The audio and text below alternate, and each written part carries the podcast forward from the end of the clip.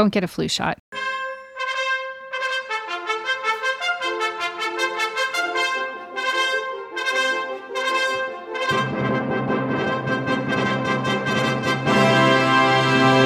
Today is Friday, August 18th, 2023, time for episode 194 of the Barnhardt Podcast. You know, when uh, Super Nerd first set up my website, evanmazda.com, he, uh, he said to me that uh, someday, and that day may never come, I'm going to ask you a favor. or something along those lines. So I uh, am helping out with the opening today, but unfortunately I can't stay. It's nothing personal, it's uh, strictly business. fantastic, fantastic. And the reason that just happened is because Super Nerd has a bug of some sort, and he's he's uh, power dosing ivermectin and all the other good stuff, but he still sounds like he still sounds like Barry White after smoking a pack of unfiltered camels. So he's kind of he's he's chillaxing in the chair. Um, but I am here with Nurse Claire. Hello, dear. Welcome Hi. back. Hello. So good to hear your dulcet tones. How have you been? I'm I'm good. I'm busy, but I'm good. How are you? I'm absolutely fantastic, and my proper microphone is working today. Your your mic, you have the same microphone as I do. We both have dark chocolate, so we're both we're both sounding fantastic. But we're not sounding like Barry White after No. a pack of unfiltered camels. Thank thank God. So. But Super Nerd is he's manning he's manning the soundboard and he's taking care of us and he's listening in and if this thing goes completely off the rails he'll he'll jump in and save us but we should be able to hold it together pretty good.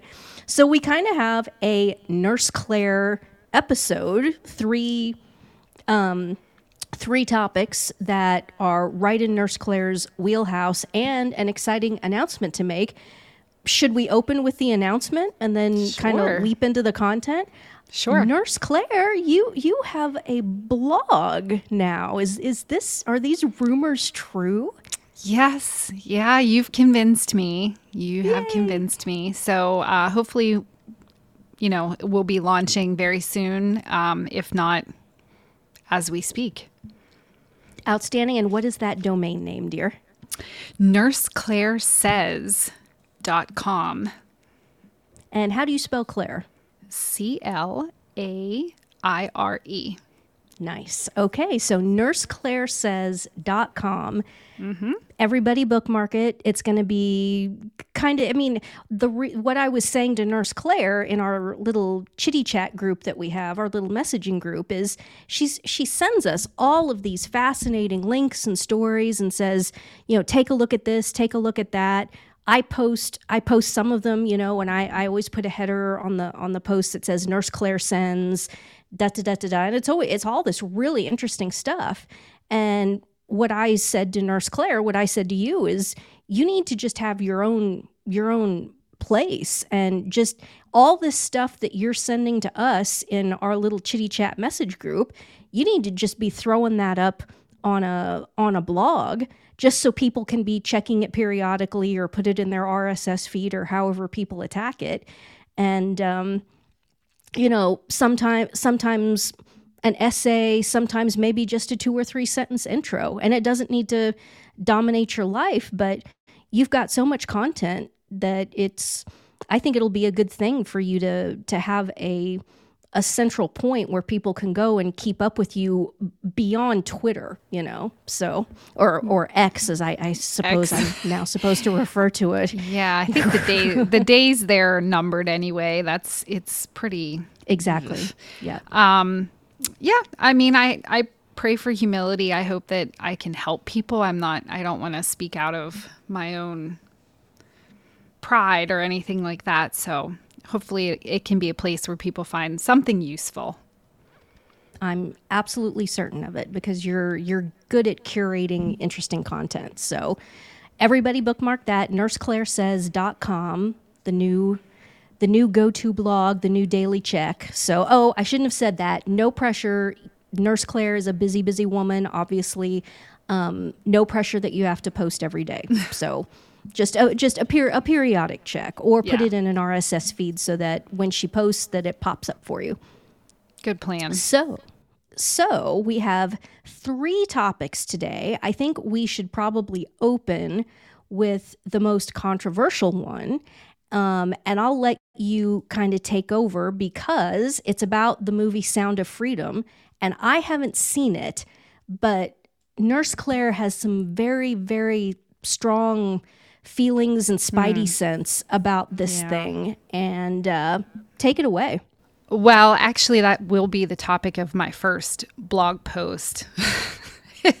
Sort of putting my my neck out there because I think um, it's maybe not a topic that's going to win me many supporters. Um, it first came on my radar uh, in June on social media because there was a lot of adversity marketing surrounding that movie. It was heavily promoted or slash not promoted um, on social media. It was put out there as oh, you know, they're trying to suppress this. They, they don't want you to see this. We have been trying to get this story out and they don't want you to see it. And immediately I was like, no, I don't know. Those things kind of get my radar up a little bit.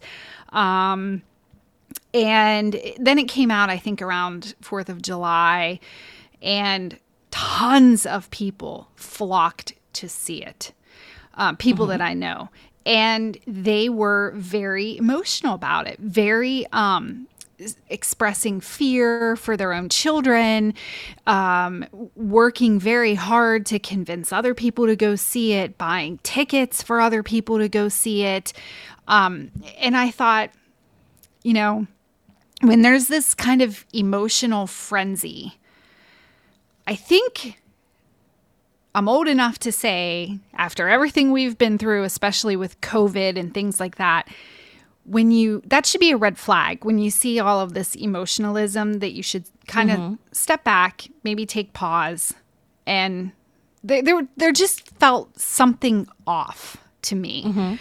Um, and I haven't seen it, to be honest. I've not seen the movie. I had a friend text me uh, that she wanted to go see it. She asked if I, you know, she invited me to go along, and I said no, um, because I, after the digging that I've done, I just didn't feel it was something I wanted to subject myself to or participate in. And um, I know probably a lot of people listening to this podcast have seen it. So um, there are spoiler alerts. if you haven't seen it, I am going to talk about it. So beware. There's spoiler alert. Um, the movie, Jim Caviezel plays Tim Ballard, and Tim Ballard was a former ICE agent.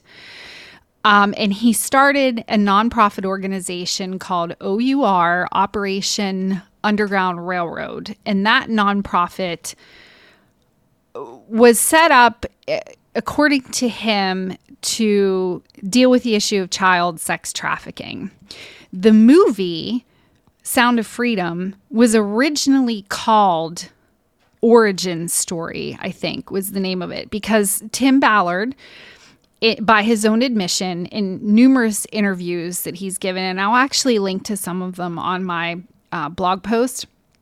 He he tells this story as the reason he set up this nonprofit. The movie mirrors the story that he tells, um, and the movie touts itself as based on a true story.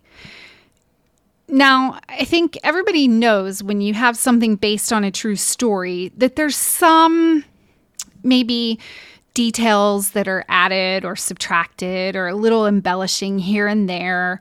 Um, but when you really look at the story that he tells and claims is true, and you compare it with the court documents of the case that this story is based on or this story alleges to portray, there's almost nothing that's true.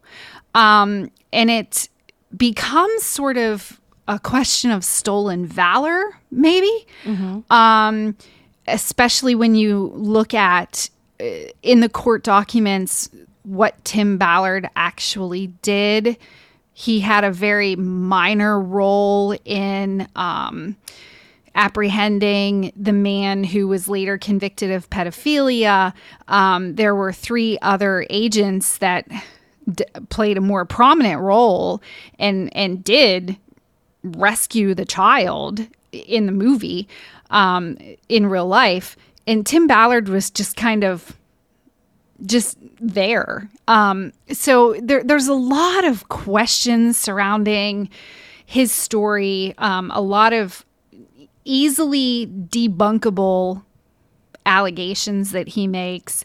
And then when you look at the 990, because his organization, OUR, is um, it is a nonprofit, so the 990 forms are available online. They have nearly Mm-hmm. 100 million dollars that has been donated to them.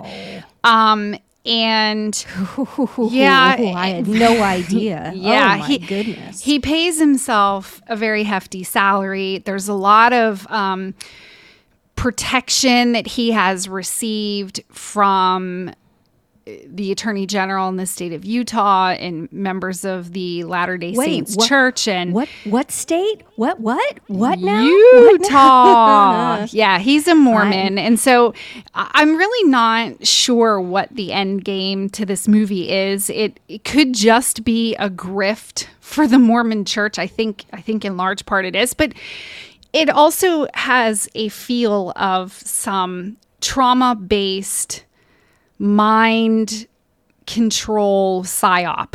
You know, um, Trump then down at Mar-a-Lago had this big showing of this movie out on the lawn with an enormous screen and all of these uh, celebrities invited and Jim Caviezel was there and you know people made mention of how like Trump is going to be the one that saves kids from child sex trafficking. I don't know where Trump was from 2016 to 2020 that he didn't do it then um, you know what what is so different about Trump now. But anyway, um, so it, it could be some call to action, some rallying cry for the Trump supporters, or it could be, and this is my concern.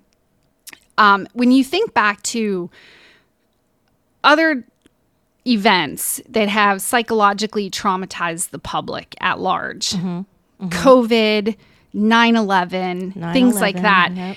It was all kind of um, used then to pass legislation or enact policy that eroded our freedoms and done in the children need to name be of children need to be microchipped like dogs and cats so yeah. they can be tracked. Yep. Yeah. Yep. Yeah. Yeah. you know 9-11 well it's for public safety and covid uh, it's for public health and this could be something that's oh well it's for the children so i, I just i know people are very emotionally attached to this movie and it is um, it is a very difficult thing and it's also very real. I had someone uh, ask me on twitter well don't you believe in child sex trafficking?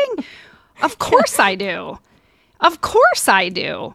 And it's a grave evil and i'm not i'm not saying what i'm saying to make light of that not at all. But i'm saying we have to keep our emotions in check and not get manipulated um so and Nurse Claire sent me um, the the pre-draft of her blog post about this, and she literally says in almost every paragraph, "I absolutely believe that pedophilia and child trafficking is a terrible evil and a grave problem."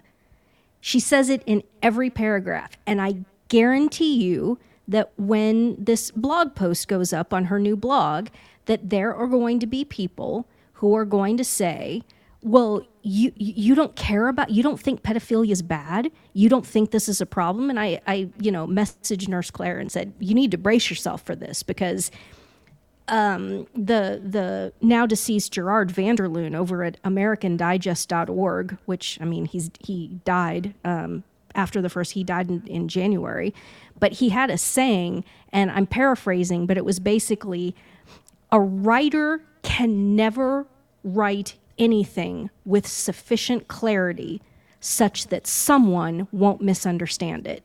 And you you just you have to get thick skin and you just have to acknowledge that. You can repeat again and again and again. Listen, pedophilia is obviously real. It's obviously a big problem. Child trafficking is obviously a big problem.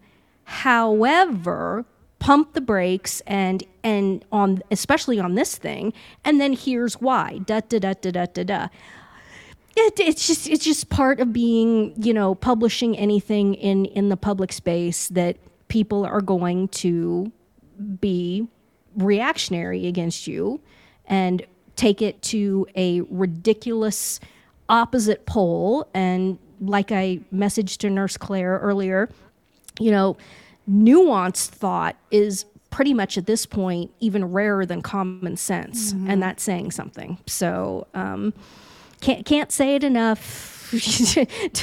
I can see people putting up blog posts and, and the trolls, the paid trolls who are paid to come after me and everybody that associates with me that the Barnhardt podcast is is doesn't believe that pedophilia is a problem or or something like that. Nurse Claire yeah. doesn't believe that pedophilia is a problem, and it's just it's just it's just par for the course. It's the way it is, and you can't let it bother you, and you just have to go on speaking out about these things. Now, you told me there was a plot point in the movie where it is the child in question is depicted as being abducted by a an international like pedophilia ring or something mm-hmm. and the mm-hmm. truth of the matter is in the real story that the child was as most victims of pedophilia are was molested by a family member is that correct not a family member but that's close so or a friend mo- of the family yeah yeah the movie depicts um, a brother and sister who are being trafficked by a a child sex trafficking ring. And this is mm-hmm. how Tim Ballard presents his story as well that they busted up this ring, you know, um, that they they somehow rescued this boy and then conducted a raid on a compound and saved 11 children and the sister was down taken into Colombia and they had to go into the jungles of Colombia to rescue her um, the actual story is that uh, the boy, this this brother and sister do exist, but they are Americans. They lived in California. They were not, you know, Mexican children or s- children from Central America that were trafficked by a ring. They mm-hmm. lived in California with their grandmother. Um, the neighbor, this Earl Buchanan, that is his name in real life. He is a convicted pedophile and he is currently serving a prison term. Um, he groomed the family. He groomed the grandmother, he groomed the little boy, he won their trust, as most pedophilia cases mm-hmm. go. That's exactly what happened here. Um, and then he obtained consent from the grandmother to take this child on a trip to which she consented to, the brother, the little boy. Mm-hmm. And he took the boy to Mexico. As they were coming across the border and they were to return home, they were stopped at the border checkpoint. Um, the the border patrol agents noticed that this man um, was in a car with a little boy by himself, and the little boy was sitting on his lap. And they thought maybe something was odd about that. They asked the man to get out of the car. They inspected the car. They talked to the child. Um, they talked to the man. And he very honestly said, Oh, no, I mean, I'm not his dad. I'm not claiming to be his dad. I'm just a friend. I have permission of the grandmother. And, and the Border Patrol called the grandmother and confirmed the story. What caused them to place the man under arrest was that as they were searching the vehicle, they found videotapes of um, child porn. Mm. And that is how the story broke. That's how they arrested the man. They then took the child into protective custody, had him examined at a hospital. The boy was five at the time. The sister was home with the grandmother, was never molested, was never a victim of any of this. There was no raid on a compound, there was no international trafficking ring that Tim Ballard busted up. Um, and I don't understand. So based on a true story is just really stretching yeah, it. Really, it's really, stretching, it. Yeah. And I don't understand if you want to call attention to the plight of these victims, why do you have to use this child's story and modify it so much and sensationalize it and then pass it off as true? I, I, I mean, I don't understand the whole point here. It just seems yeah. odd. Um, and it as for, odd. yeah, it, and as for, um, you know anybody listening who thinks that I I don't that I just want to make light of the situation. I have given anesthesia to children for rape exams. I'm fully aware of pedophilia. I'm fully aware of the devastating effects of sexual abuse and what that does. Um, I've seen patients, children who are victims of that. I've taken care of them firsthand myself. So I'm not in denial that this is a grave, grave evil that is very present in our world. Yeah, absolutely. Now, there's a couple other points I want to hit. And you mentioned that this guy, Ballard, that's his name, right? Yeah. He's got he's got this nonprofit um, which he has stepped away from. That's the other thing that's interesting. So the movie was released at the beginning of July. Um, All of the popularity, all of the hundreds of millions of dollars. I think it's made 160 million dollars or something. I don't know. Well, it outpaced, it outgrossed. Um, what's the Tom Cruise thing? Uh, Mission Impossible. Mission? Impossible. Yeah. That's But- remarkable. He very quietly stepped away from his own organization uh, in mid July, which is interesting. Now, I'm going to say this, and it's, I want to make absolutely clear that I am not accusing Ballard or anyone else of anything. I'm just making a very, very big, broad, big picture point. This is an undeniable fact. NGOs and, like, for example, the UN and things like that, that are involved in quote unquote the prevention of child sex trafficking tend to be, again, making a very big painting with broad strokes comment on the global situation. NGOs and um, things like the UN that are involved in child sex trafficking prevention tend to be riddled with pedophiles. This is an objective fact. Um, a great example of this is um, anti Pope Bergoglio's um, alleged sodomite boyfriend in Argentina, Gustavo Vera. Gustavo Vera is a is a guy in Buenos Aires who just drifts in and out of ha- having a government position and then when the government changes in Argentina and he's out of the government, he has an NGO that's dedicated to the prevention of child sex trafficking. And it turns out that the guy is like the biggest child sex pimp in the red light district of Buenos Aires.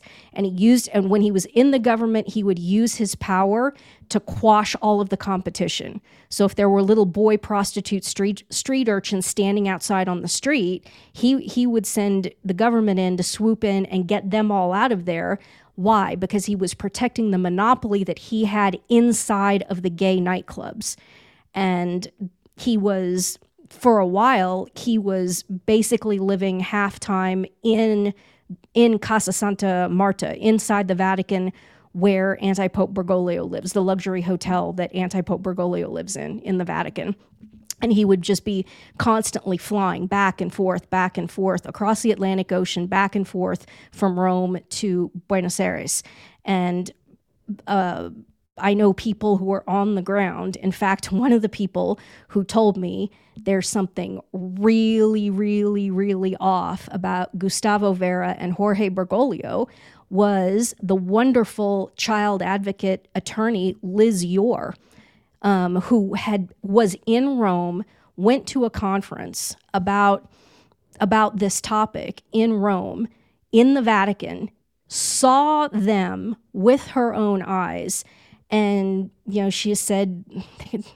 couldn't keep their hands off of each other. And it was it was really ostentatious and it was really noticeable and everybody around was noticing this. And then there there were obviously all kinds of rumors and then there was evidently a big fight and Gustavo Vera was thrown out of the Hotel Santa Marta and uh, Swiss guards met him in in St. Peter's Square carrying his luggage and said, "Get the hell out of here right now and don't come back." So they must have broken up or something. But, um, but I mean, this is the case it, with the United Nations. Anywhere the UN goes, like Haiti or anywhere where they go in, where there's been, you know, natural disaster, devastation, extreme poverty.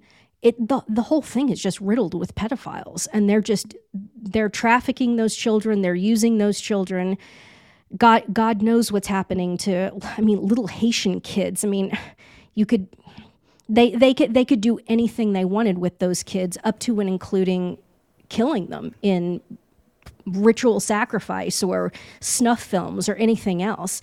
Um, and NGOs tend to be involved in this thing. So you've got to have your spidey sense up and you say, well, Ann, what do you do? Now, this is a catch 22. If anybody starts a thing where you're trying to help um, solve this problem and bring people to justice. Um, you're now saying, well, we have to be we have to be suspicious of all of those people too. And my response is kind of yes. And Satan's one hell of a chess player, and that's what all of this is. You know, um, just get get that all infiltrated too, so that you're just for every step forward, you're taking two steps back, and it's it's it's just a function of the state of the world that we're living in. Yes, 100%.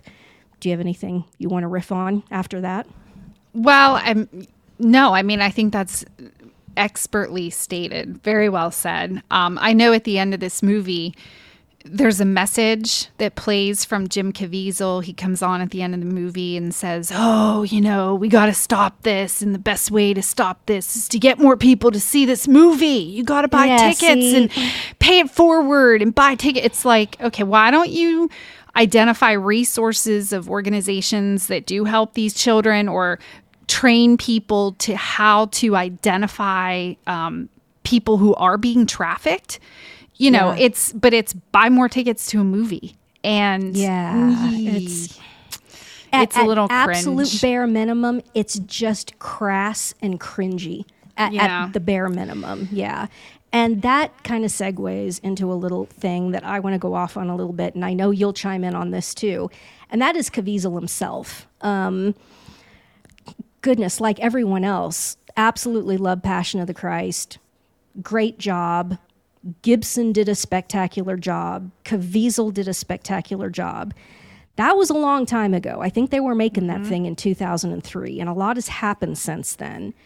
And um, I've gotten after I've gotten after Caviezel before because um, it was in the context. It was more in the context of Gibson. Oh, I know who it was. It was a, a blogger priest who was posting pictures. He had had meetings with Mel Gibson, Oh, it was when. Do you remember when the movie Father Stu came out? Oh yeah. It was. It was all. It was all surrounding that. Okay, so.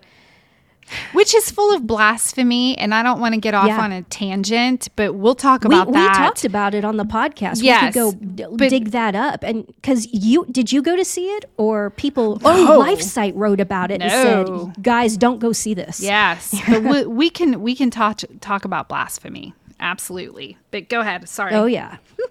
so, but it, it all ties together because in 2003 and 2004, when the Passion of the Christ was happening, Mel Gibson was present in his marriage. Um, he had not abandoned his wife and children.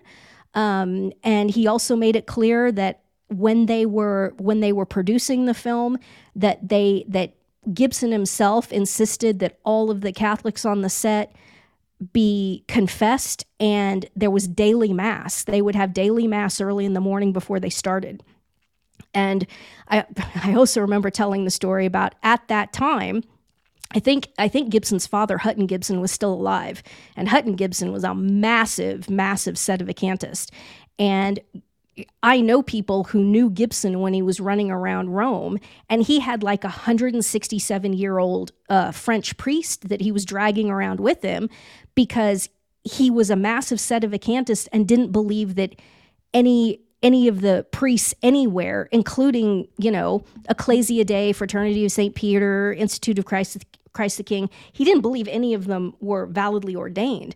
So he's he's dragging Father Charleroux who at the time I you know I said he was 167. I think he was in his 90s because he had to have a priest who was ordained before 1958 or whatever his Hutton Gibson's line in the sand was, but I suppose it was 1958. So he's got Father Charleroux with him saying mass every day.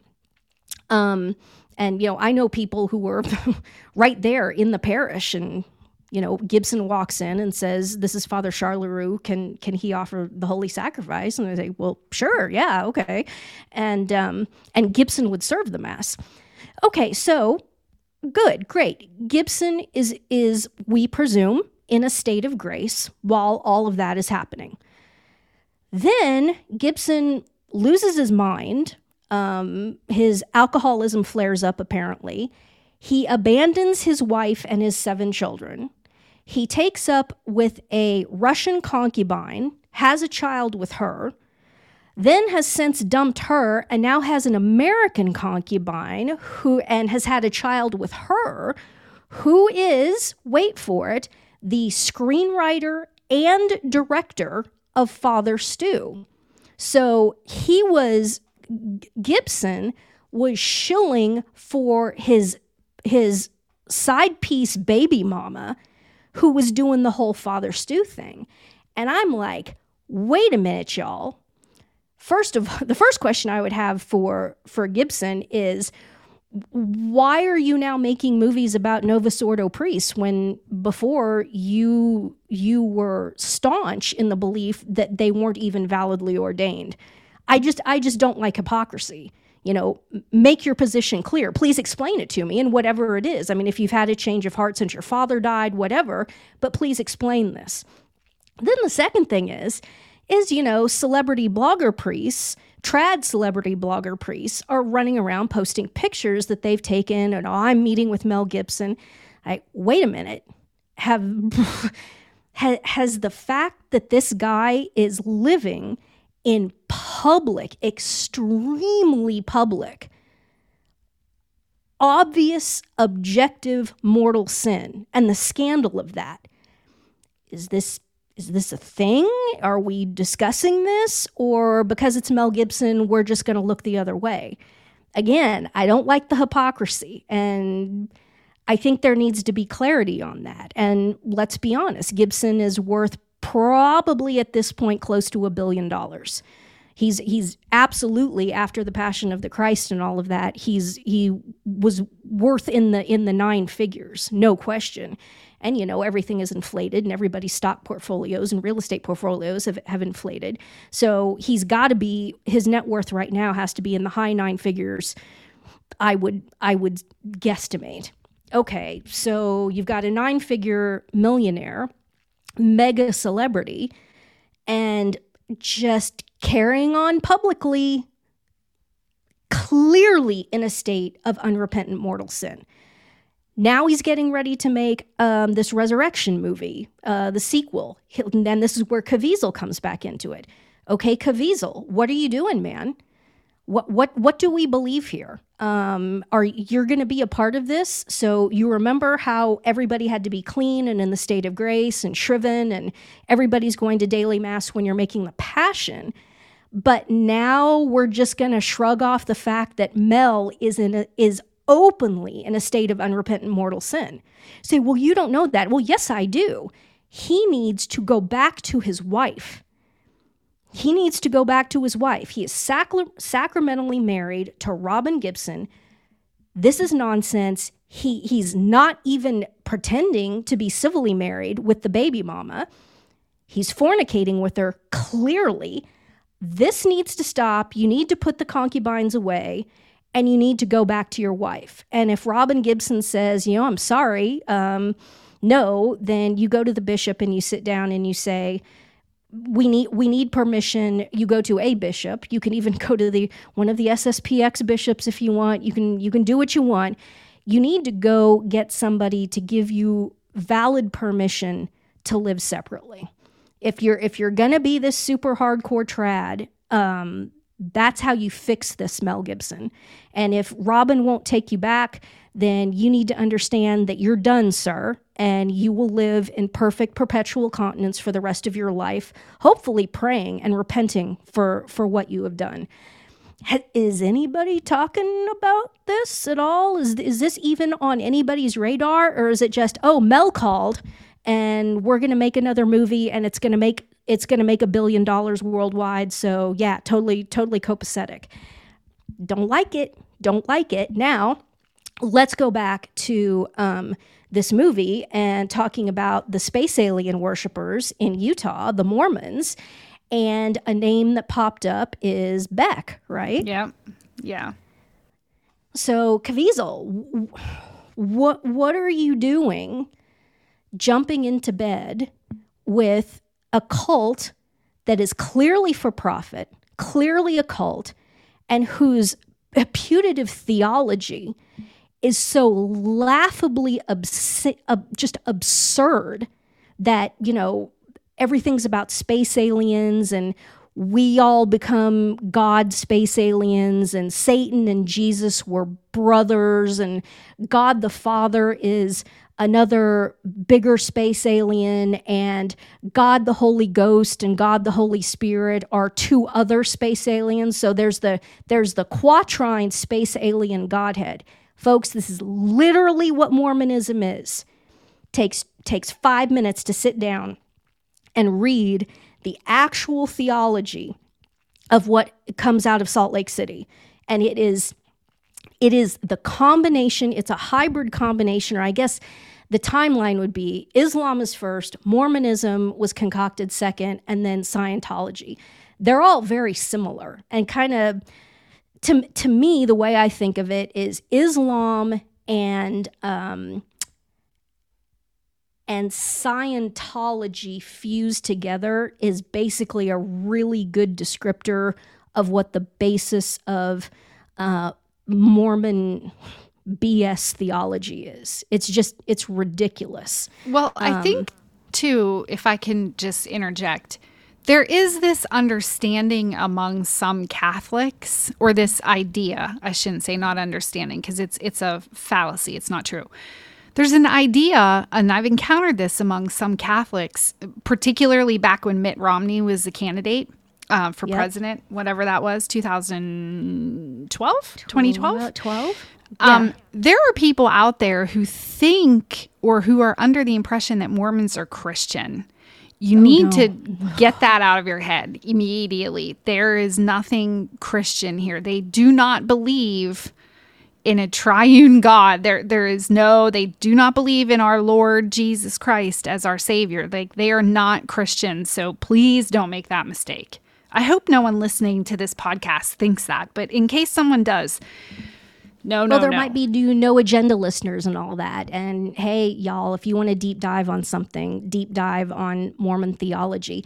When you go um, to like RCIA, like I went through to enter the church, or you do any sort of convert instruction, um, if you hear if there's anybody there that's Mormon, um, you know, they make they really strongly make the point. Okay, if you were baptized like in a Methodist church or a Presbyterian church or a Baptist church, as long as as long as there wasn't some crazy lesbian saying in the name of the goddess sanctifier in the name of the goddess this the creator in the name of the goddess what's the third one? They they they have invented a different trinity or or assign female pronouns. Um, that's only been a phenomenon relatively recently. By and large, anybody who was baptized in any sort of a Protestant denomination, yeah, you you're baptized in the name of the Father and of the Son and of the Holy Spirit, and it's valid. That's how loving God is. Even even heretical sects validly baptize. And this is another thing that the Eastern Orthodox are wrong about. There's a lot of Eastern Orthodox who say you're you're not validly baptized unless you were baptized by an Eastern Orthodox um, cleric, and that's absolutely completely wrong. You could be you could be baptized by a Jewish doctor. You could be baptized by a Muslim who walks down the street, literally. As long as they have, as long as they use the correct matter and form. So, water, water, water. I baptize you in the name of the Father and of the Son and of the Holy Ghost or Holy Spirit. It's valid you're you're baptized. God is the actor, and God. It's so baptism is so important that God just bends over backwards and makes it as easy as possible for someone to get baptized, especially in emergency situation. Back in the day, doctors and nurses, all of them, no matter what creed they were, were taught baptism so that, you know, if if they needed to do it, especially in the context of a birth or something like that, that they they could do it. It was a thing that was taught. Um, so, but when you when you come into the church, they're saying, okay, if you're if you were baptized Protestant triune formula not doing anything strange like using female pronouns, it's valid. You're baptized. You don't, there is no rebaptism because we say that in the creed. I believe in one baptism for the forgiveness of sins. And we're not kidding about that. We don't rebaptize. Um, there's conditional baptism. If, if there's a question, you can be conditionally baptized, but that's not a rebaptism. Um, so, but then they make the point listen, if there's anybody here who's LDS Mormon, you are not baptized because what Mormons say when they say in the name of the Father, they're not talking about the first person of the most holy trinity. They're talking about a space alien that they, that you know some con artist Joseph Smith concocted in order to make money um, when they say in the name of the Son, they're not talking about the second person of the triune Godhead, our Lord and Savior Jesus Christ, God incarnate. They're talking about another space alien. And like I said, they believe that the Holy Ghost and the Holy Spirit are, are two different other space aliens. What they mean by the words that they say is not what the church means. It is something completely different. It is a deception. It is a lie. It is a scam. It's a stone cold scam. And it's a bad scam. I, I just, I marvel, marvel that anybody could possibly fall for anything as categorically stupid as Mormonism. Um, but then a lot of people fall for um, Scientology, and a lot of people don't need to don't need to mention. A lot of people over the centuries now have fallen for Islam without being coerced. Uh, there's a lot of coercion, off, obviously, in Islam, but a lot of people don't have to be coerced into it. They they fall for it, and it's just so transparently stupid. Um, so, okay, here's Beck, who is an apostate Catholic who hooked up with the Mormons because he says that when he was a drunk, they were nice to him. And okay, once again, Caviezel, what are we doing here? Um, why would you get into bed with Beck and another Mormon guy? And the whole thing is now a nine figure concern. Um, so, something is wrong. You need to have better discernment about these things. Oh, and here we go. You you've said something that everybody's nurse Claire. You've said something that every everybody's gonna their hair's to explode and they're to run around screaming. Let let me say the other one that we've talked about too. Is it not true that Caviezel is a Medjugorje person? Yeah. I've seen him Yeah. speak, and uh, I, I've seen him speak, and he talks very openly about how big of a role Medjugorje plays in his life, and how that he credits that with um, bringing him to the Passion of the Christ, to that role. So I was like, And if you don't know, again, this is another one of those things that five minutes of research, if you look up the origins of all that, and I'm, I'm sorry, but Marian apparition that's been going on for what, 42 years, started in 81. And uh, when it started, they had Our Lady um, taking sides and talking about soccer matches.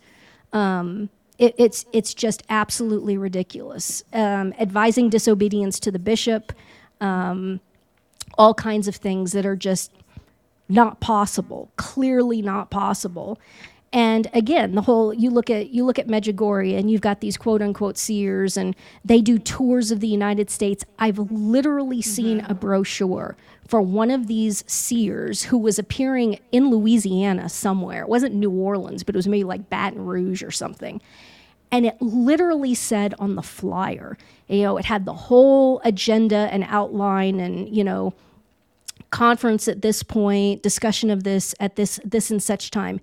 It literally said from 640 to 650 there will be an apparition of the blessed mother. And this is like months in advance.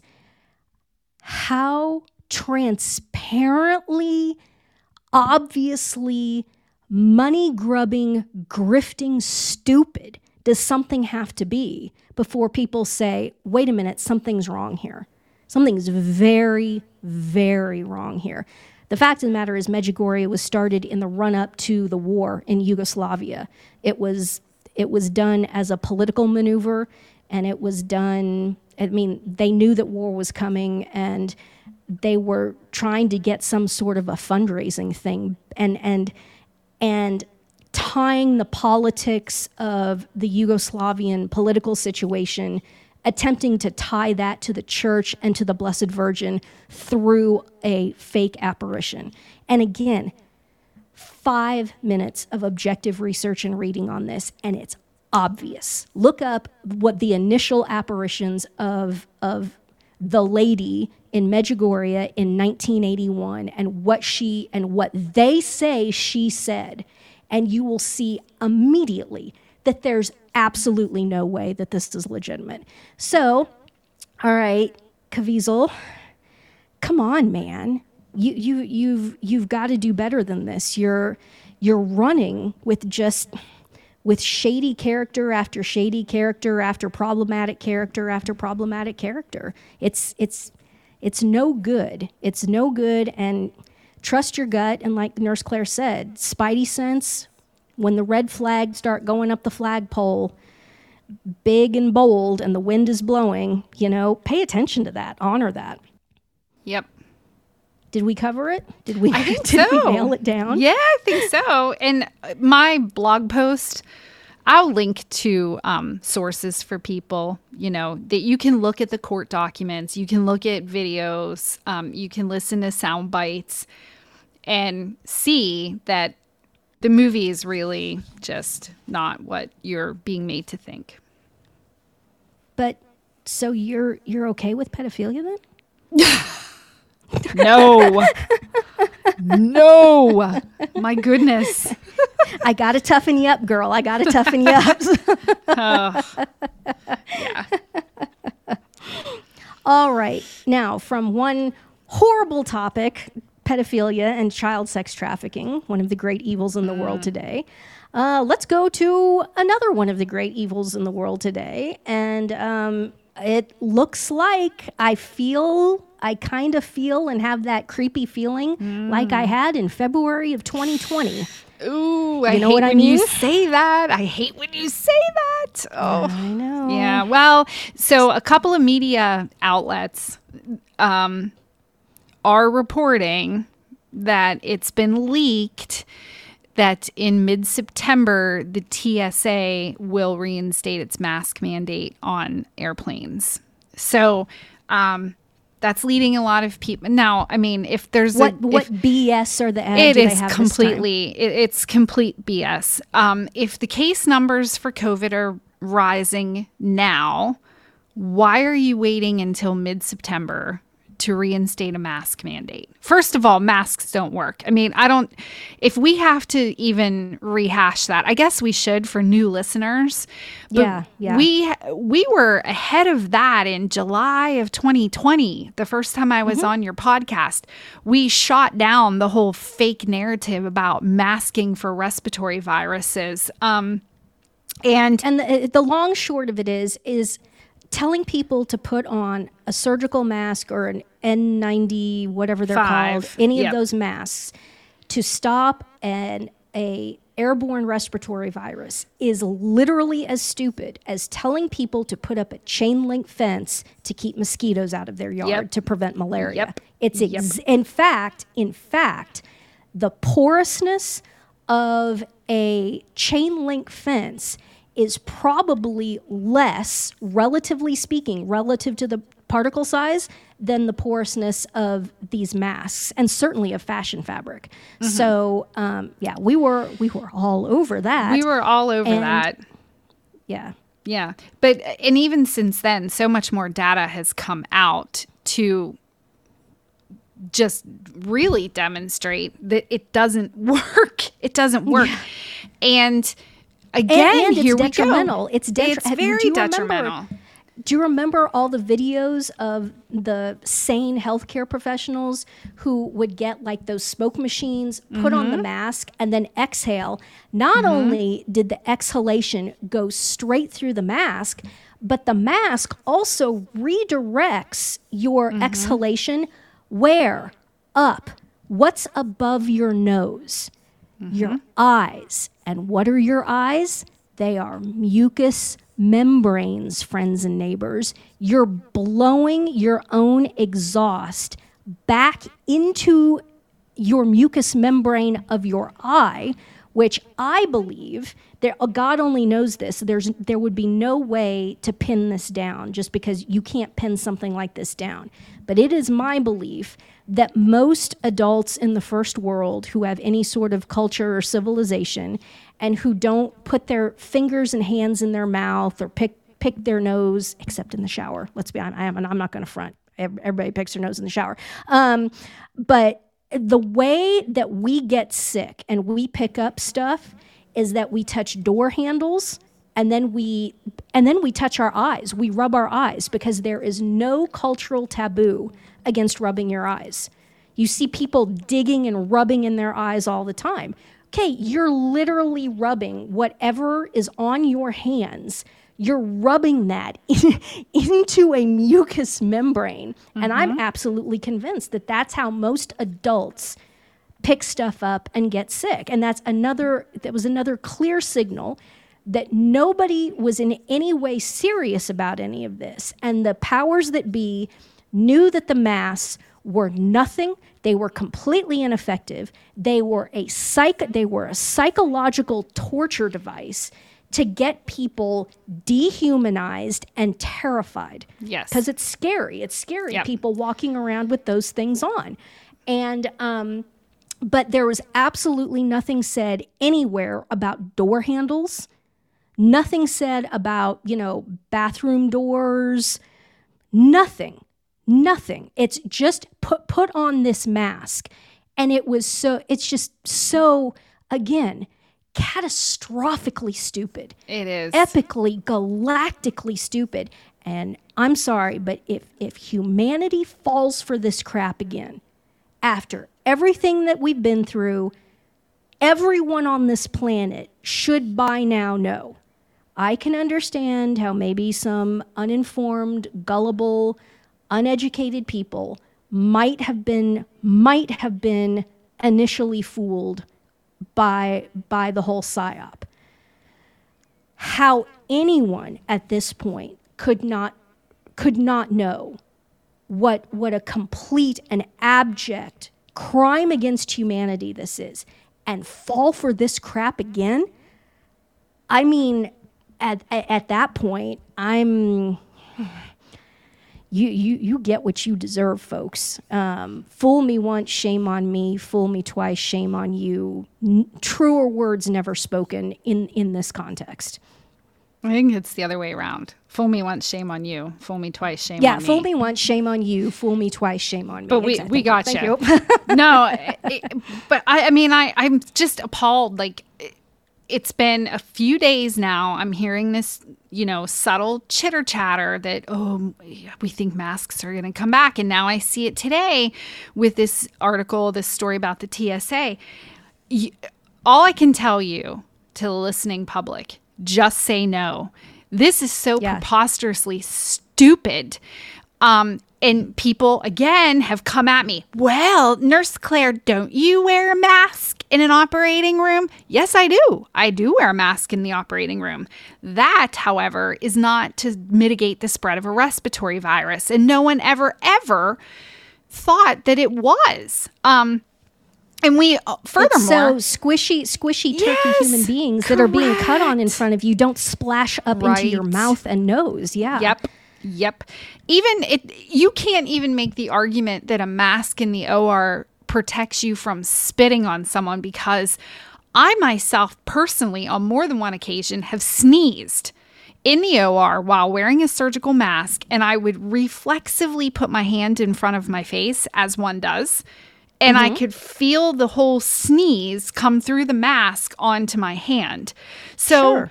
it's basically theatrics. If you think that wearing a mask in the OR is is spreading is, is reducing the spread of any kind of disease, it is for splatter protection for the staff. That's pretty much it.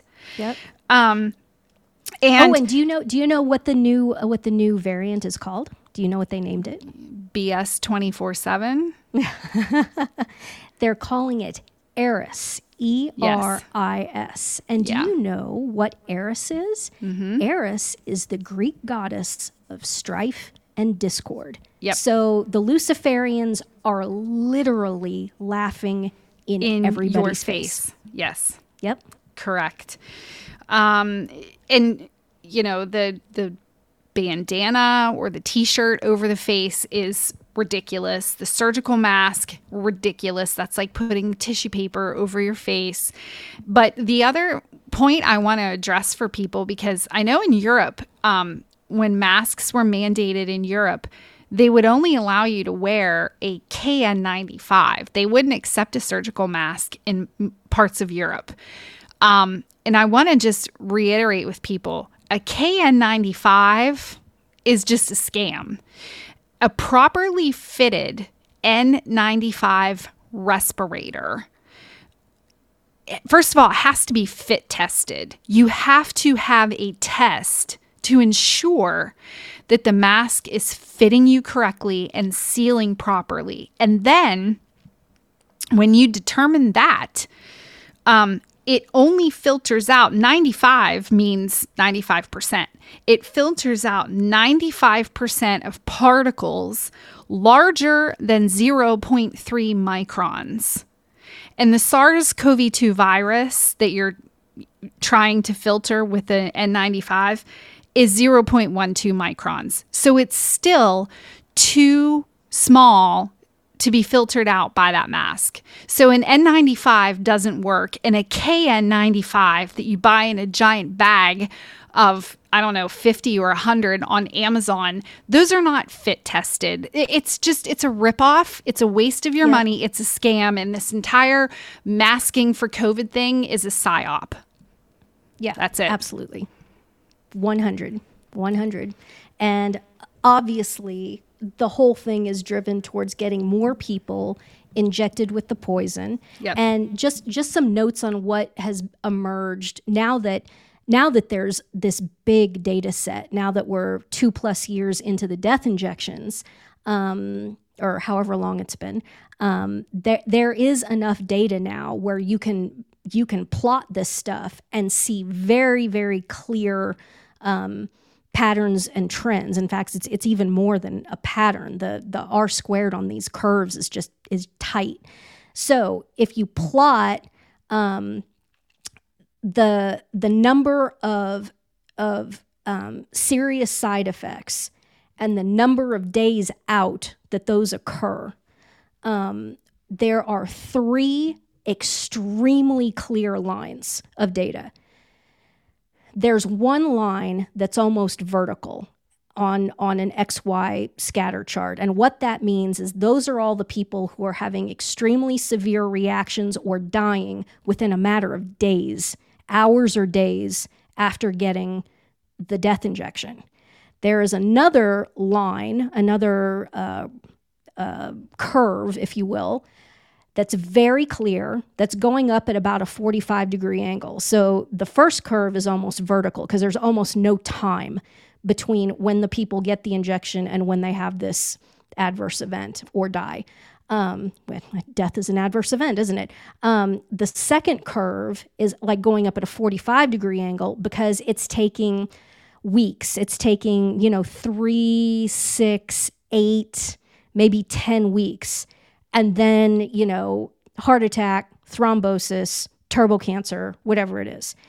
Then there's a third line that runs flat, straight across the bottom of the chart. And that's people, there's just statistically zero adverse events. They're, the only adverse events are the adverse events that would be completely normally expected in any large cohort of people. You get you get 100,000 people in a data set and by definition within 6 months a couple of those people are going to have heart attacks and die and a couple of those people are going to have strokes and die. It's just it's just statistics okay? And that's the advantage of having the time and now having all this data. So what do these three curves mean? The the first curve that's almost vertical that um, they're they're dying within days of getting injected those are what are being referred to as the hot batches so it's clear that there was a hot batch that kills very quickly and then the curve that goes up at, at a 45 degree angle that's kind of that's a medium batch and it it kills people but it takes longer okay What's the curve across the bottom where there's nothing? That, my friends, is called salt water. That is saline solution, aka placebo. This whole thing that has gone on with these injections has been a massive trial, and they know it. They all know it. They gave two different strengths, they put out two different strengths of batches.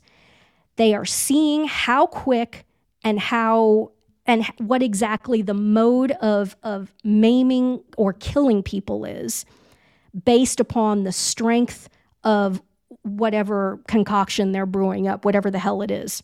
Because it clearly has nothing to do with, with uh, mitigating any sort of a virus. I mean, if you believe that at this point, I don't, I don't know what to tell you. And consider this if you if you look at the the batches in this and this plot and the the line across the bottom, which is the placebo line, the saline solution line, they they calc they do the math on this. Turns out 30%, and this data that I saw was for Europe, 30% of the batches in Europe were clearly placebo.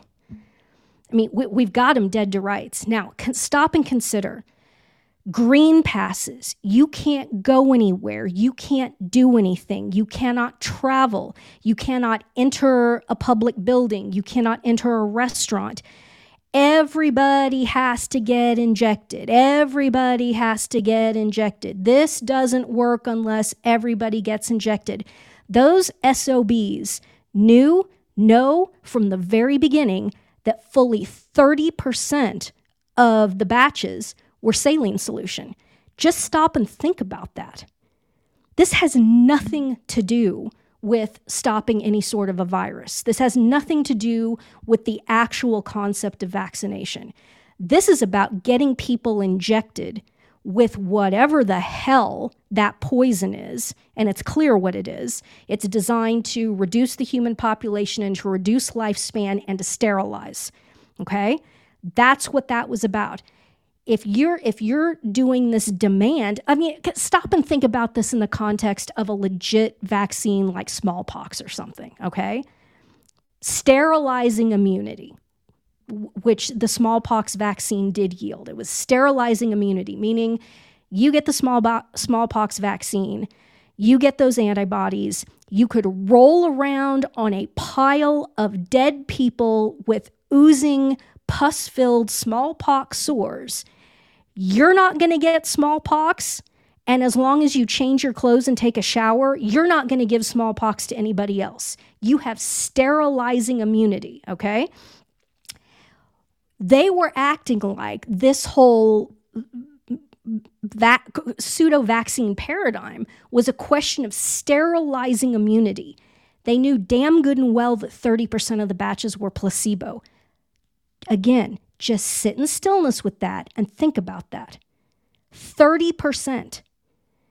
That means that stero- even even if you for the sake of argument for just a moment say okay this this actually is a vaccine and it did provide sterilizing immunity if you've got 30% of the people who are getting it who are getting salt water what does that mean it means by definition that the thing is never going to end right because Correct. here, here you've got these people who think that they've gotten it. There's no tracking going on about who's gotten what or anything like that. All they cared about was seeing, sitting back and waiting for the big picture data to start coming in. Um, you know, de- death statistics, you know, held by the governments and so forth, and for the insurance companies to come in and start saying, okay, we're seeing a massive, massive um, uptick in excess deaths in in young, healthy adult cohorts. They're, they just sat back and waited to see exactly what the damage was doing and why are they doing this so they can calibrate the next one. Are they going to? What are they going to do? Are they going to turn up the, the kind of the medium dosage that doesn't kill people immediately? And and they say okay now we know if we pump more of the lipid lipid nanoparticles or whatever it is if we put more of that into whatever the next fake alleged pandemic is that we that we cook up we can expect to kill this many people and sterilize this many people. And they're just going to keep going again and again and again. So you say well there there was no trials for this this vaccine. Actually the whole thing was a trial.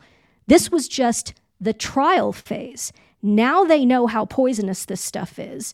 Now they know what they can expect statistically.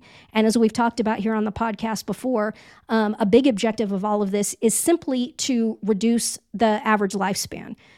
Um, average lifespan, let's say in the United States, average men and women together, let's call it age 80, is kind of the average at this point if they can knock 20 years off of that, which insurance companies are saying, yeah, it looks like this is a possibility, that you've knocked fully 20 years off of average life expectancy, well, 80 minus 20 is 60.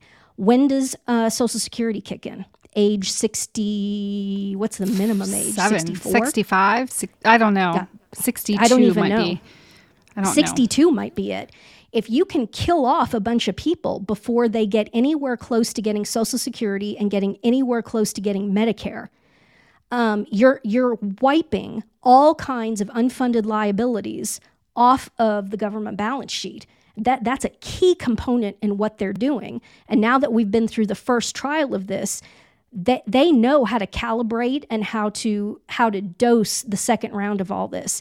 And as Nurse Claire, you've made the point it's not going to be limited to any quote unquote alleged um, COVID COVID anything. It's going to be they're going to put this crap in everything. They're going to put in the flu shots. They're going to put in everything.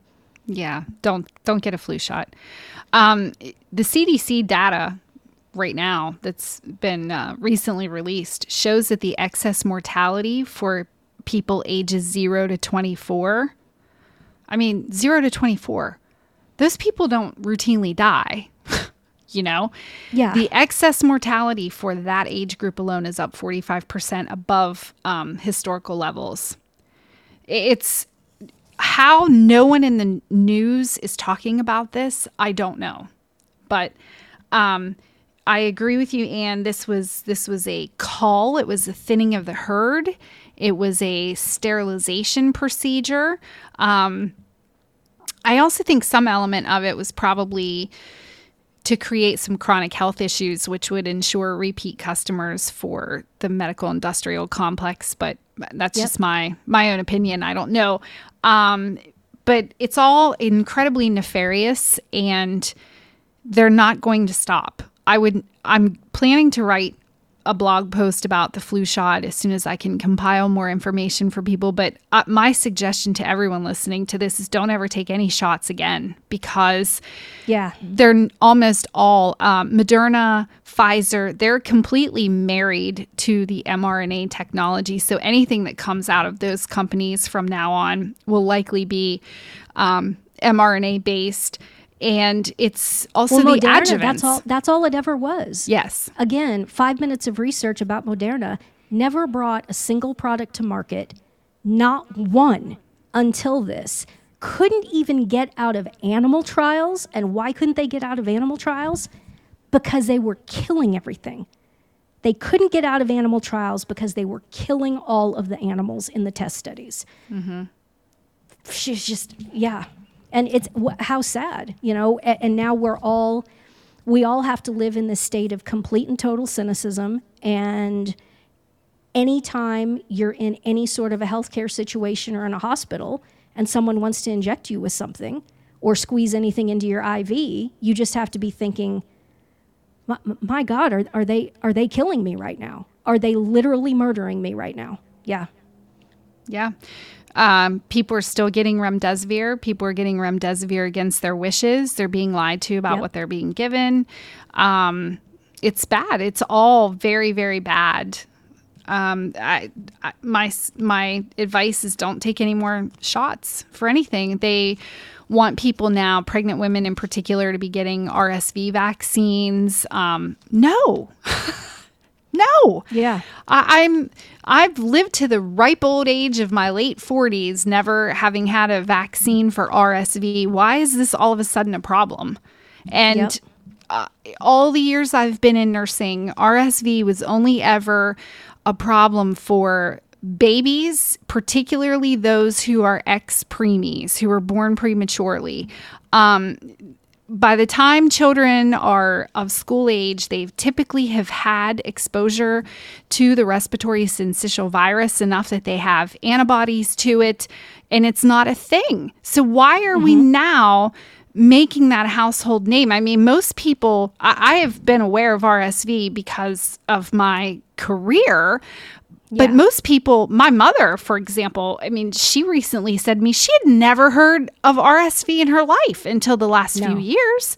Um, and so that that's another vehicle for vaccination. Let's ramp up the fear uh, surrounding that so we get people to line up for a shot. I Because when we were kids, remember when we would get a cold?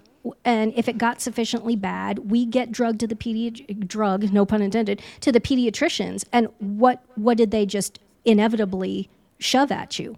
Antibiotics. Antibiotics for a virus. I mean, mm, mm, mm. so I mean that was that was the the hotness in the 70s and 80s and 90s.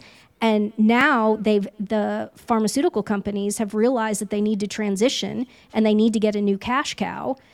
And they're cooperating with the new world order and the governments and everything. And now the new thing is is vaccines. That there's a cure for the common cold, and there isn't. Yeah. Right. Yeah. Yeah, um, I'll do a blog post about naturally boosting your immunity the last few weeks of summer, getting as much um, sun as you can to make vitamin D and taking advantage of that. And it's also elderberry season. So um, I will put up my recipe, recipe for some elderberry syrup that Oh, you can you're use. gonna have recipes on your blog too. oh my goodness, Dear. friends, this is gonna be the new hotness. I'm telling you. NurseClaireSays.com Oh, dear. bookmark. Yeah. Oh, I, the put- pressure's I get on. pictures of what of, of what happens in her kitchen, and this is this is going to be good. So, oh my well let's hope No i mean again i just want i just want people to have help you know um because these these days are so very, very dark, very dark. Oh, and oh, this isn't in our outline, but we can we can totally riff on this. We both know this inside and out. People are saying, "Will you please talk about if a person has been injected? What what are basically kind of the the maybe hopefully please God mitigating protocols?" Um, my my list is ivermectin, dandelion extract, vitamin D, zinc. Um, and careful with the zinc because it can kind of mess with your guts. Go real, go easy on the zinc. Um, what am I missing? Um, NAC, N-acetylcysteine, um, potent anti-inflammatory. Um, there are some people using hyperbaric oxygen, red light therapy, and methylene blue as well. I, I mean, we just have to continue to drive home the point to people that the, this is such a mixed bag. You know, some people are presenting with autoimmune problems. Some people are presenting Yep. with neurological problems. Some people are presenting with um, blood clotting issues. No one uh, has a standard across the board response That's to right. these injections, and so in in we and also don't know what's cure. in them. There's no there's no cure and we're not fronting like there's a cure. You cannot say I'm going to I'm going to I'm going to work my way around this. I'm going to Mm-hmm. make somebody happy. I'm going to make my my retarded nag spouse um, happy or make an employer happy and then I'll just I'll just take these vitamins and supplements and that'll Right. be my workaround. No no no Yeah. no no no no no No. no no no. There, there's no, there's, magic there's no cure antidote for taking this this poison. right? And well, we don't know what's in it either. Yeah. So Yep. physicians who are like our good buddy Dr. Beep, who is legitimately working his tail off to try to help people. Yeah. You know, how can you treat something when you don't even know what you're treating? Um, so to, please don't do that. you know, No. no job is worth your health. And No. if you think you're going to outsmart the system by getting a shot so that you get a vaccine card and then you'll just go take some magic potion, it's it doesn't work that way. No. Oh, and the other thing I want to mention in this exact same vein, as I mentioned that the statistics show that it, that in Europe, thirty percent of the doses were um, saline. If anybody out there is listening and thinking to themselves, "Well, oh, I've got I've got some odds that I might not I might not get it," well, you've got a seven in chance, 7 in ten chance with one injection that you do get it, and then you know if you get multiple injections, well, your odds of of of getting saline both times are very, very, very small. And never mind that people are going three and four. So you can't think that well, if they've got a bunch of if they've got a bunch of placebo and saline, that I can I can roll the dice on this. No, you can't because that's also a violation of the fifth commandment because you're basically playing Russian roulette. You are you are playing Russian roulette and you are risking murdering yourself um, and that is a mortal sin. I mean, you you could get to confession and repent of it, but how about you just not do anything that catastrophically stupid in the first place? No injecting yourselves with poison. This also reminds me of um, I was I had a email exchange with somebody, and um, th- this whole question about about what do you do if you or someone that you know or love has has gotten the injections and the scripture I, I think it's in it's either in matthew or mark where you know it says and they will take up serpents and they will drink poisons and they will not be harmed um, it's interesting. I was thinking about that in the context of of ivermectin. That ivermectin pops pops up, relatively speaking, historically speaking, just in time to be ready to go for this for this plot. Um, that, but but at the same time. Um, I think everybody agrees that the crazy people in Appalachia who have these these crazy churches where they bring in rattlesnakes, and every year one or two of them get killed from handling poisonous snakes. Um, God doesn't God doesn't want the people in Appalachia to be handling rattlesnakes And he doesn't want any of us to be injecting ourselves with poison and then saying, well, that's okay because the gospel says that I can drink poison and nothing will happen to me. So, you know, you really, again, back to that buzzword, nuanced thought, you know, you have to use nuanced thought and, and have prudence and sound judgment and make sure that you make the right decisions here. And this one's a no brainer. That stuff is poison. You have nothing to do with it. The only way that any of that stuff would ever, ever get into my body, they would have to physically hold me down or knock me out or something. And then at that point, they have murdered me. I Yeah. am not a cooperator in any way, shape, manner, or form. If they manage to murder me that way, it's 100% on them. I have not committed a sin.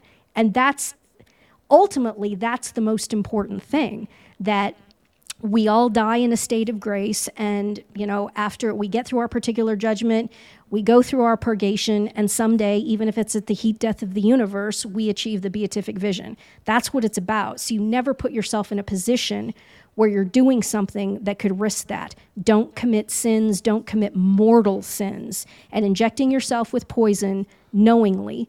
And if you're listening to this you know it's poison is is mortally sinful against the fifth commandment. Yep. Well said. It's a sin against prudence, if nothing else. Yep.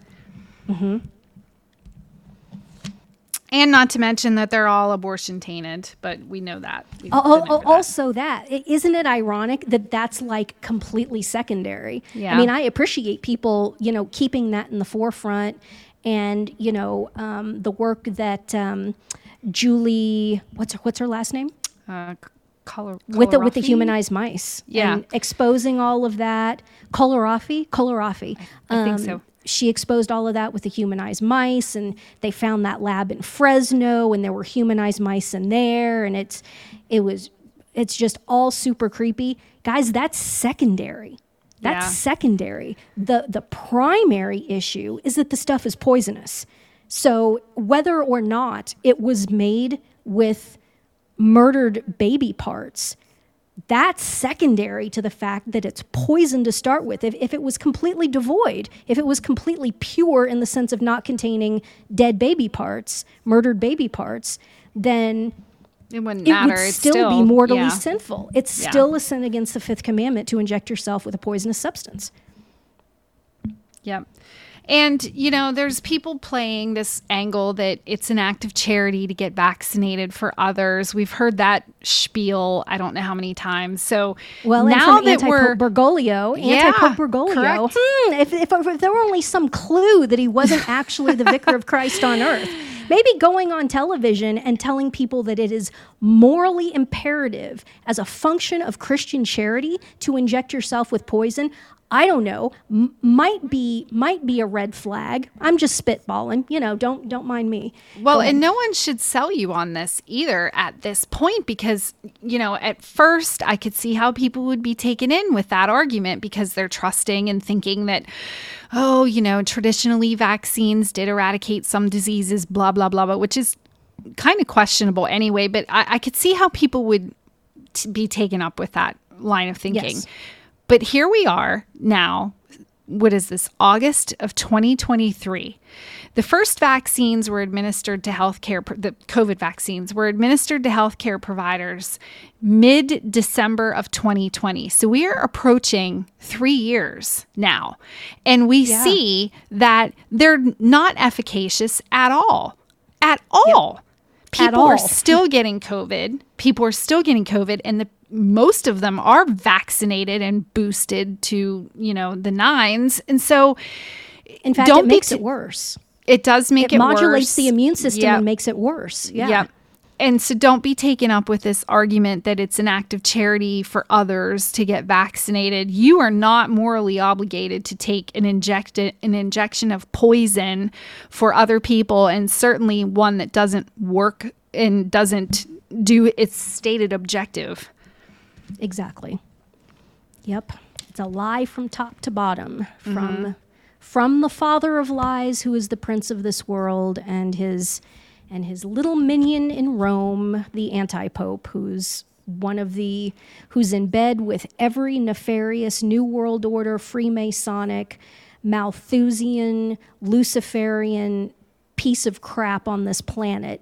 Bergoglio is one of them and is in bed with them and has received them an audience and is 100% in on this and is 100% complicit in all this. Y'all don't need to remind you, December 30th, 20, uh, excuse me, December 30th, 2019 was the infamous episode where a Chinese woman, as anti Pope Oh, Bergoglio yeah. was walking through St. Peter's Square, she reached out and touched him and took his hand and was trying to beg for for the Catholics of of China, and he violently vi- he he his, he assaulted her. He straight up assaulted her. He starts beating this woman, beating this woman to get her to stop touching him. You know why? I think that that evil, probable false prophet forerunner of the Antichrist, anti-pope, was clued in about what was coming because this was December of 2019. Event 201, as we all know, was October 18th of 2019. They all knew that it was coming.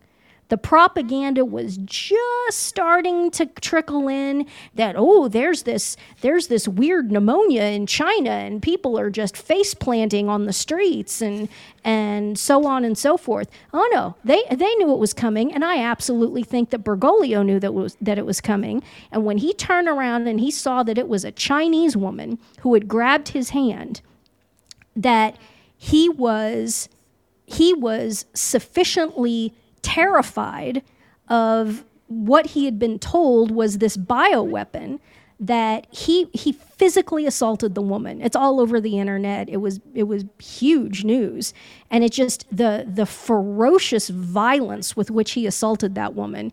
I, I remember I had friends over, and we were just sitting there over and over watching that clip, and just look at him, look at his face, look at him wailing on her. What what in the world is he doing? You would think normally that he would just pull away, just pull away, but he doesn't. He's just beating and beating and beating on her, and it's just it's. I think it's a proof set that he knew, and he's clearly on board with this. He's clearly complicit. He's a he's a huge cooperator in it. And um, well, what more would you expect? If the guy if the guy is the false prophet forerunner of the Antichrist?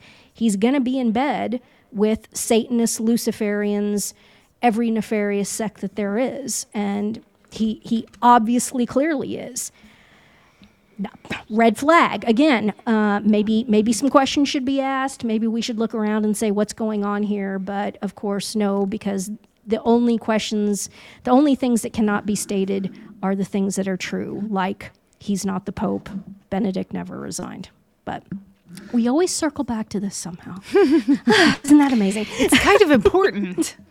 it's kind of important indeed Kind indeed of. now talking about things that are kind of important again this is kind of your jam you're you've gotten all of us very much into this let's talk about the holy face devotion Oh boy. Yeah. Um well, speaking of the anti-pope and the new world order and globalism, which globalism, let's be very clear, is just worldwide communism. That's what mm-hmm. globalism is. It's not oh, international trade between countries and businesses doing commerce internationally. That's not Right. globalism. This is communism.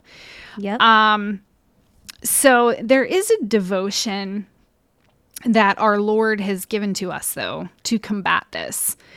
And it is the devotion to his holy face. Now, people have literally written books on this. So, in the interest of time, I'm just going to give you the Cliffs Notes version, um, and we'll post some links for people if they're interested in finding out more about this devotion because it is the history of it's very interesting. It's quite extensive. It goes back um, beginning in the 1840s, and it's sort of um, it sort of fizzled out for a while, and then was brought back in the uh, mid 20th century by a little Italian nun and then sort of fizzled out again and is um, becoming more prominent now, and, and I think this is its time. Um, So, what had happened was in 1839, a very humble, pious woman entered a Carmelite uh, convent in Tours, France, and she took the name of uh, Sister Mary of St. Peter. And in 1840, Oh, isn't that nice? Isn't that wonderful? Sister Mary of St. Peter. Um, uh, in 1844, our Lord began uh, giving her revelations about things, and and those uh, communications with our Lord lasted until I think 1847. Um, some of my dates might be off, but uh, basically, our Lord wanted to impress upon her the need to make reparation for the sins that offend God so much in these modern times, and that being um, atheism, blasphemy, and profanation of Sundays and holy days.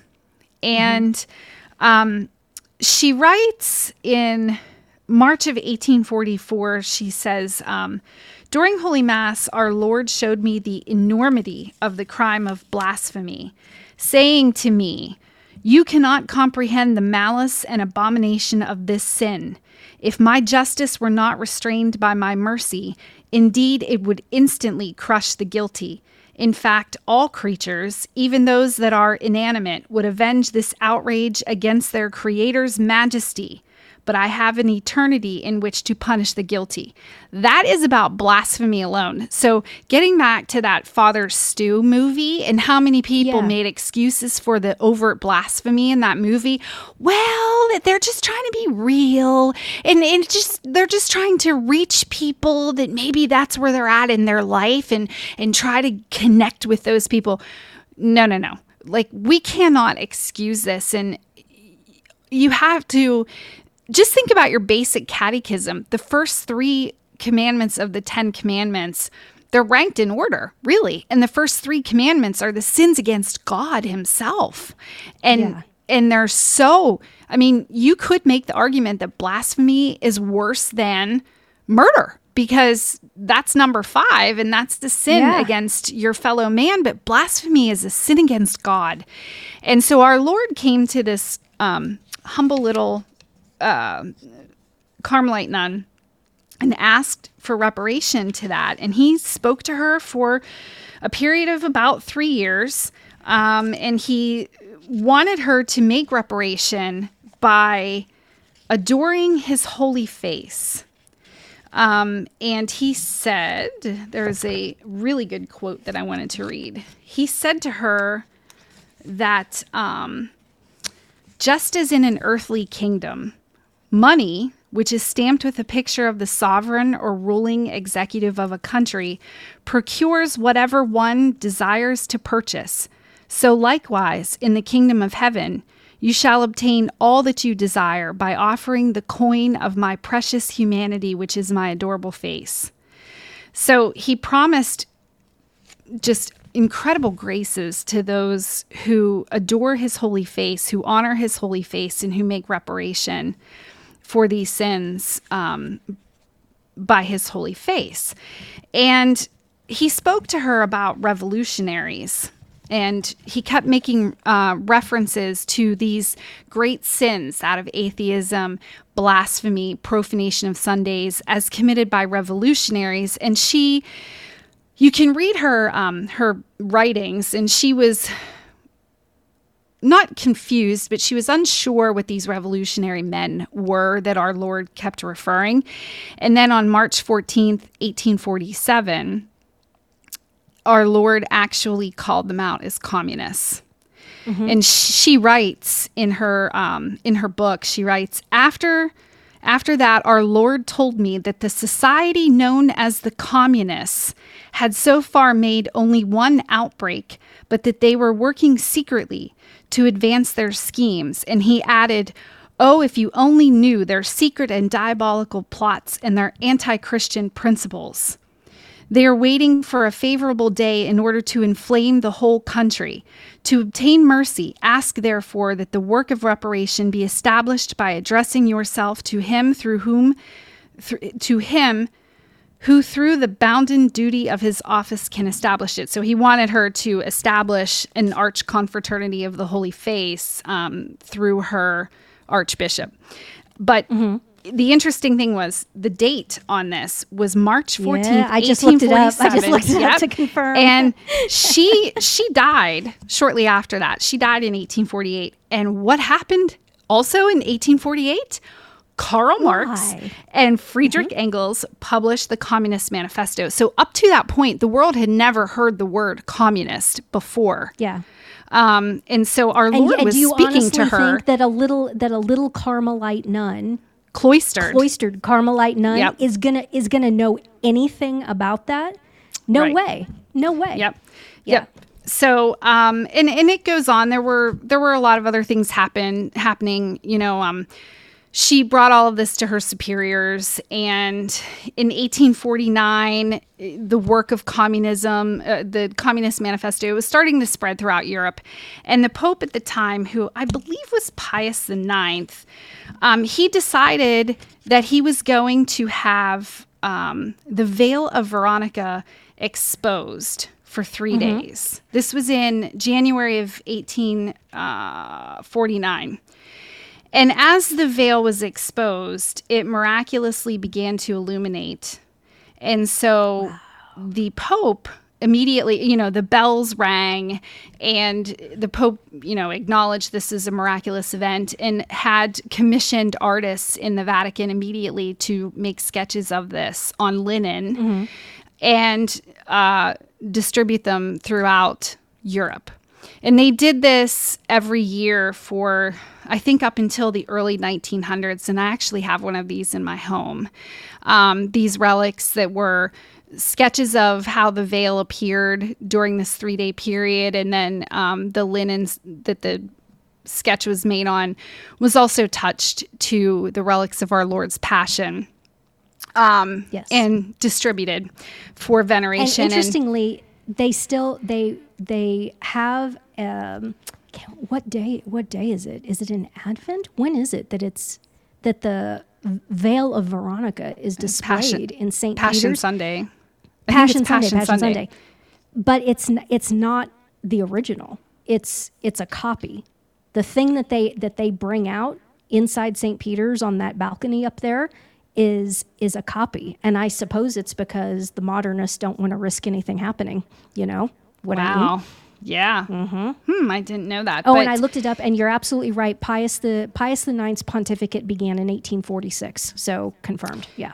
well, so then um, Leo the Thirteenth, I think, was the one who did end up establishing the Arch Confraternity of the Holy Face, or maybe Pius the Ninth did. I don't know, but um, it was established shortly thereafter in 1885, and Saint Therese of Lisieux was a member, and the the devotion to our Lord's Holy Face did spread throughout France. It was pretty popular, I think, um, during the first world first World War, and then it kind of fizzled.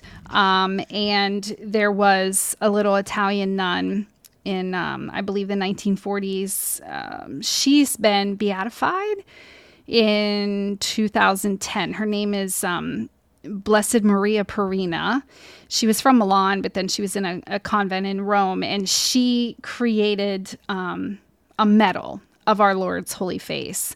But the medal that she created was of his face as it appears on the Shroud of Turin.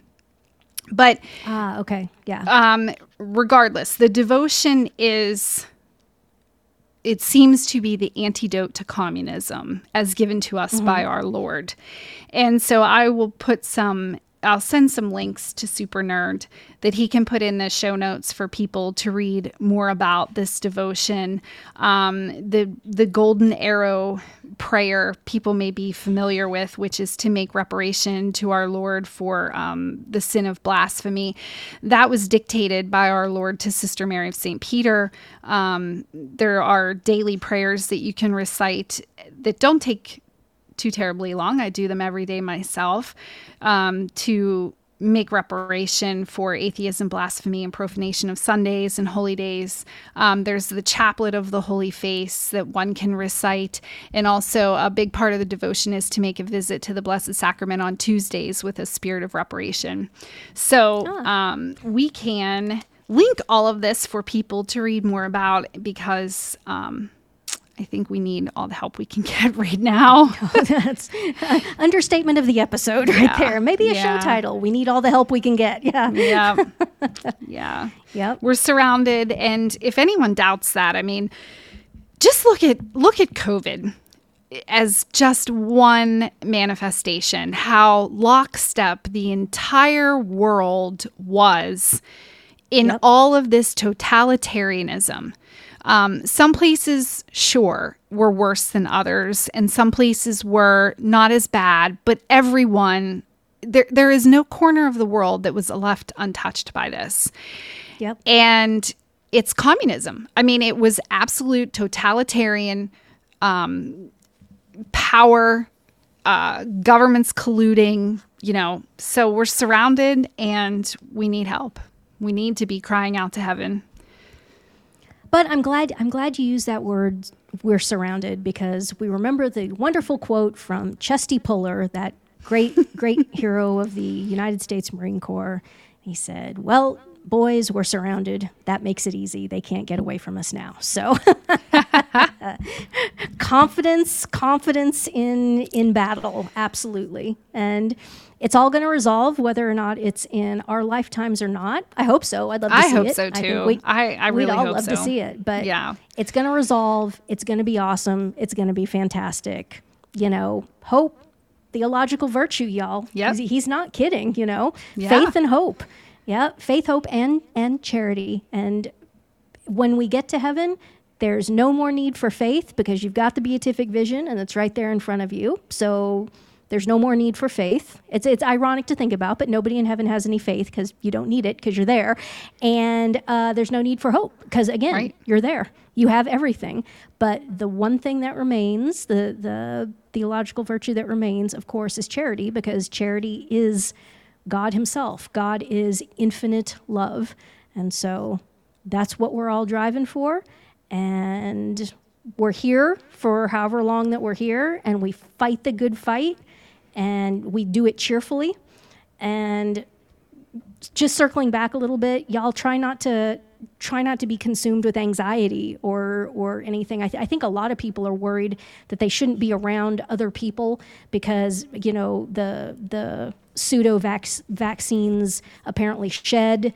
And I- I've kind of experienced that myself. I, I absolutely believe it's true. And there's documentation and literature from Yeah. internal documents from Pfizer saying, oh, yeah, don't let pregnant women touch anybody. Right. Oh, we've I post on that. We'll dig that up. We'll put that in the show notes too, just as a as a flashback. But Yeah, Um, we were laughed at for saying that.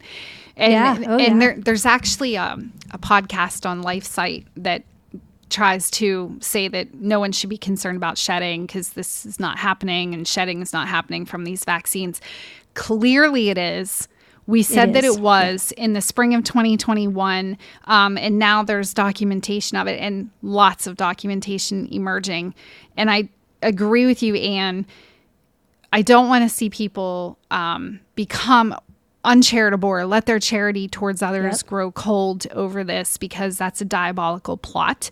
And Exactly. you're not going to escape the shedding from this. nope. It's they they got five billion people. Yep. you cannot you cannot avoid it. And so we do exactly what the great saints did who went and ministered to people with plague and all that kind of all that kind of thing.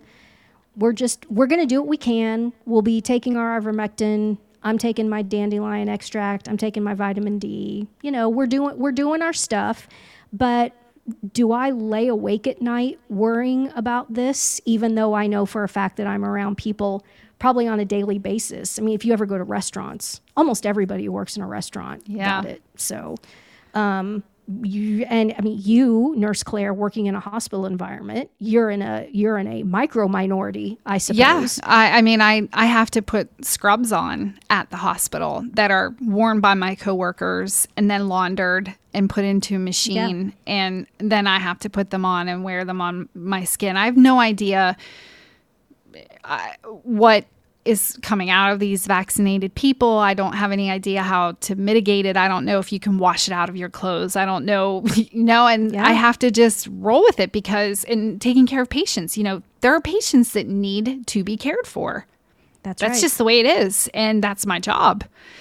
So and we do it and we do it cheerfully and i believe it's in in the benedictine rule in the rule of saint benedict he says keep death before your eyes every day and well that's kind of where we are now even if you're young and healthy in a certain sense um, if you know that everyone around you in society could possibly be shedding this crap all over you well you know we're not we're not going to go lock ourselves in the house and snivel that's exactly what Lucifer wants us to do. Yeah. Exactly.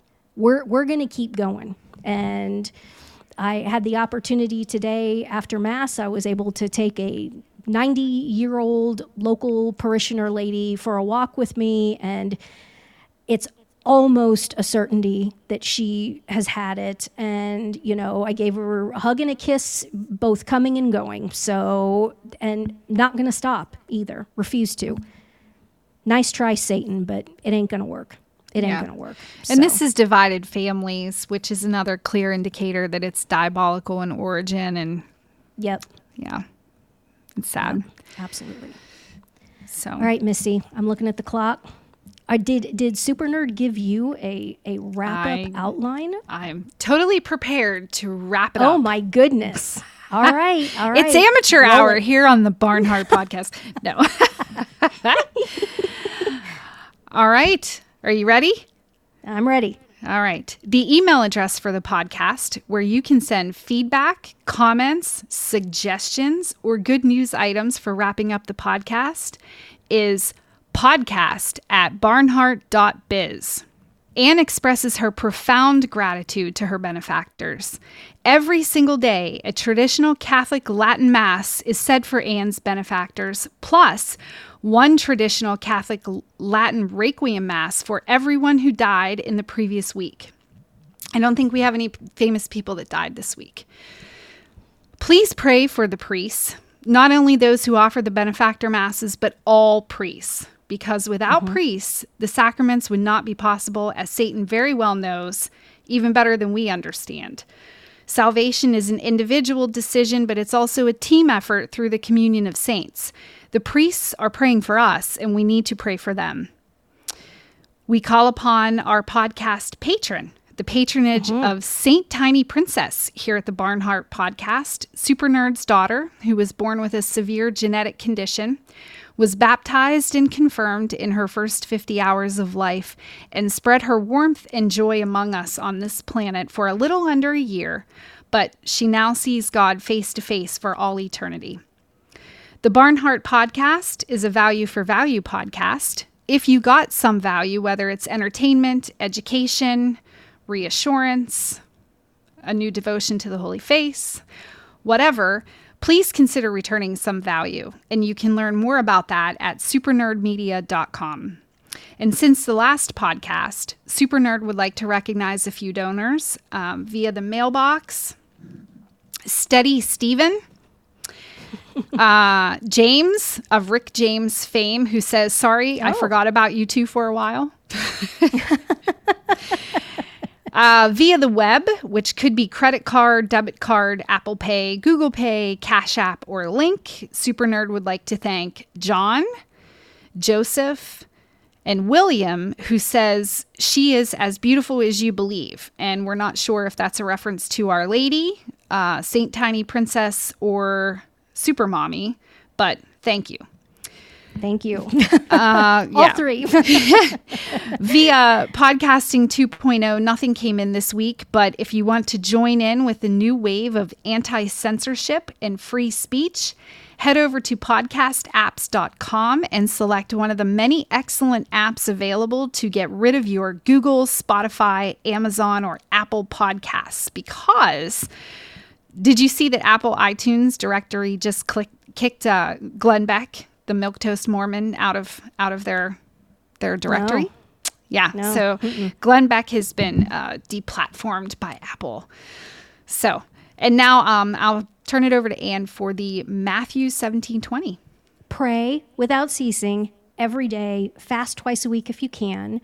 Fourfold intention that Bergoglio be publicly recognized and removed as anti pope and that the whole anti papacy be nullified.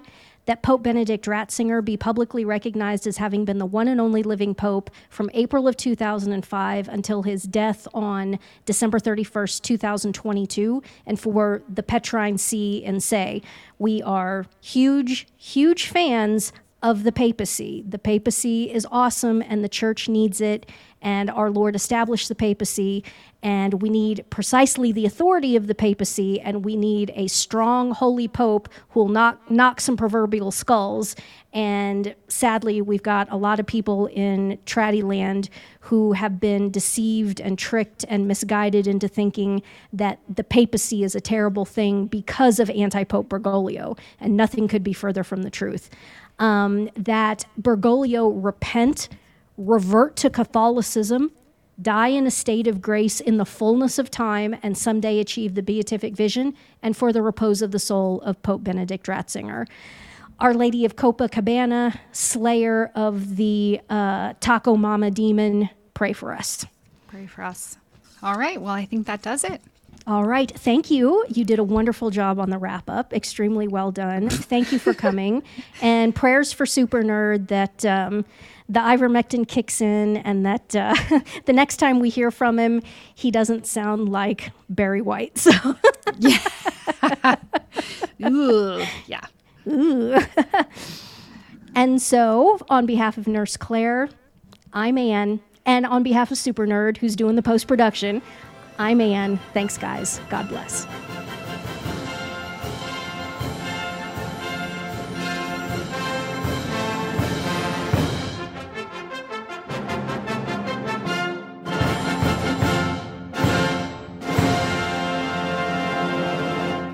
One hundred.